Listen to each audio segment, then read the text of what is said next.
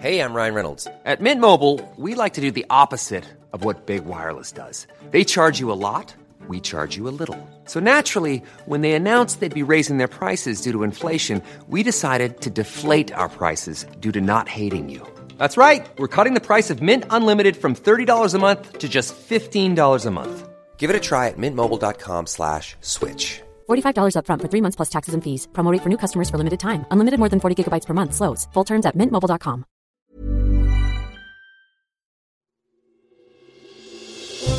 Question of the week from the Naked Scientists.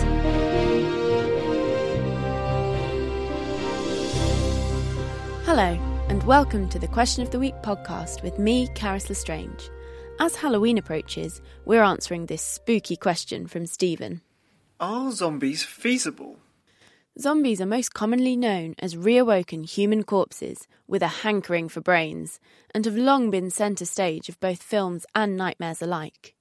While the dead are unlikely to rise anytime soon, could anything make the living behave like zombies?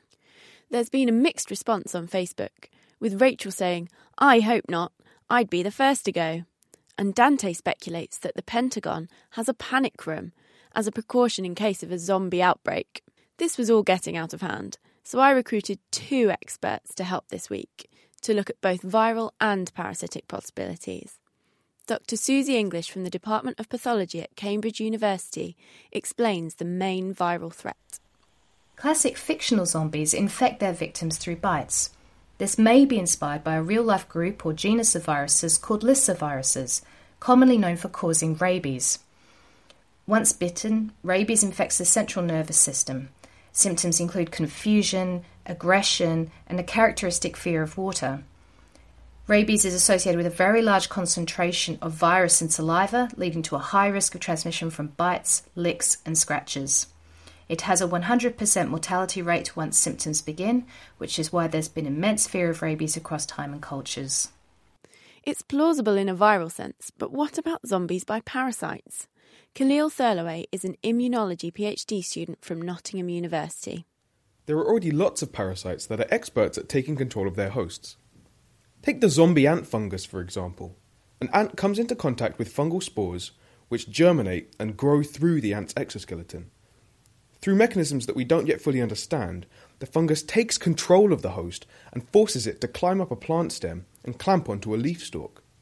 Having locked the ant's jaws shut, the parasite grows throughout the host's body, producing antimicrobial chemicals to stop the body rotting. When the fungus has totally consumed the ant's insides, the fruiting body bursts out of the ant's head and spreads the next generation of spores, ready to infect more unsuspecting ants. Terrifying stuff. But say a virus or fungus like this did exist, could it really wipe us out? Well, researchers have looked at Hollywood depictions of zombie apocalypses to model pandemics of new emerging viruses. One 2009 study made headlines by explicitly using a light-hearted approach to play out various scenarios, including whether or not to quarantine infected human hosts who have not yet turned into zombies. According to their research, a zombie outbreak could lead to the collapse of civilization as we know it. Is it feasible, though, that a zombie like disease could emerge in the first place? No, it's not likely. There's no currently known virus that produces zombie like qualities. It might, however, be possible to engineer such a disease using the new discipline of synthetic biology. I hope that allays your fears, Stephen. Zombies are probably going to stay science fiction.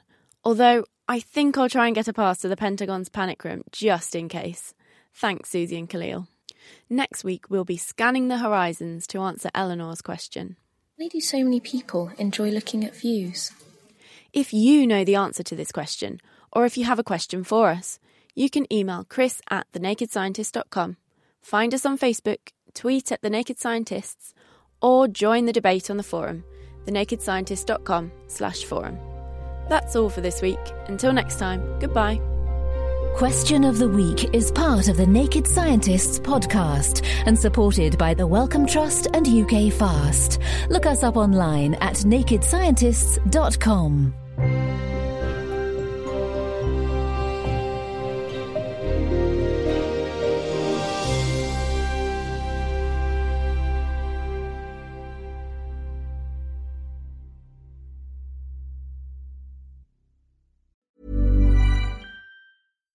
thinking about your next career move in research and development?